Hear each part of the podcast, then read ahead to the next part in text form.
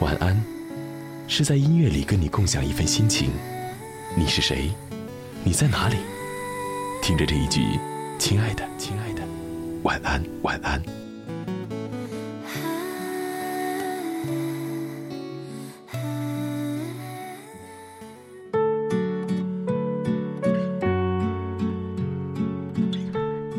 在祝福别人的时候，可能说的最多的就是“祝你幸福快乐”。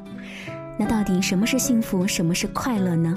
其实我一直都觉得这是两个非常抽象，似乎没有办法给出一个准确答案的词。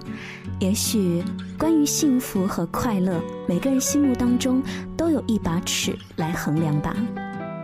欢迎在睡前的时光锁定小妖的声音。那么今晚。我想来说到的，就是很简单的一个词，关于快乐。那快乐到底是什么意思呢？今天节目当中，想要要跟大家来分享到的是池莉老师的一篇文章，说到的就是快乐。什么是快乐？快乐几乎是一个不太需要去解说的词，就好像与黄金、白银、珍珠、玛瑙一样，是踏踏实实的好东西。甚至每个人在生活当中都在追寻着快乐。世界上歌词最简单、旋律最简单，却最拥有广泛唱众与听众一样的一首歌曲，那就是《生日快乐》。祝你生日快乐！这歌声在人类的每一天每一刻，该有多少的声音在唱诵呢？说它是大海永不停息的波浪，恐怕一点也不为过。关于快乐。有圣诞快乐、元旦快乐、春节快乐、中秋快乐、永远快乐。我们似乎在跟人打招呼的时候，祝福语当中经常用到这个词。可是，有没有问过自己，你真的快乐吗？你能确定你没有被快乐吗？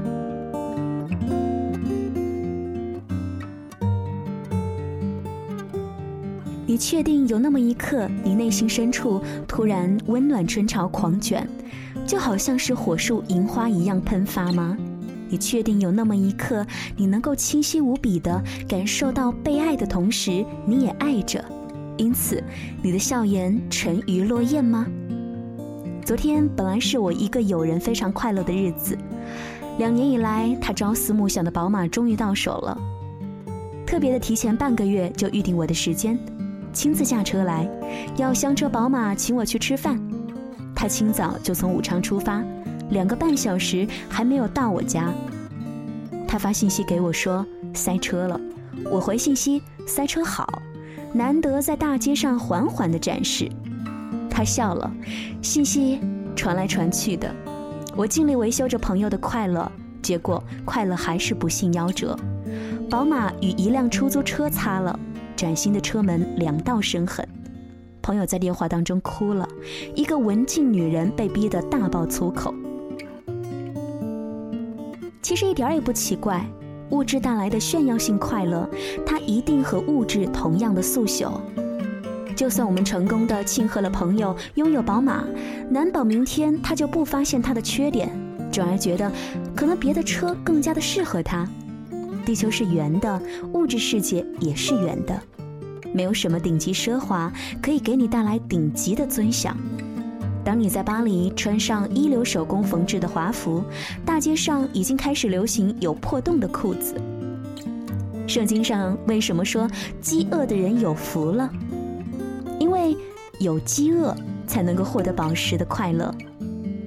由于物质飞快的新陈代谢，由于科技发达和时尚文化的幻魔。依附物质的快乐不仅短命，而且肤浅。实际上，你没有快乐，你只是被快乐。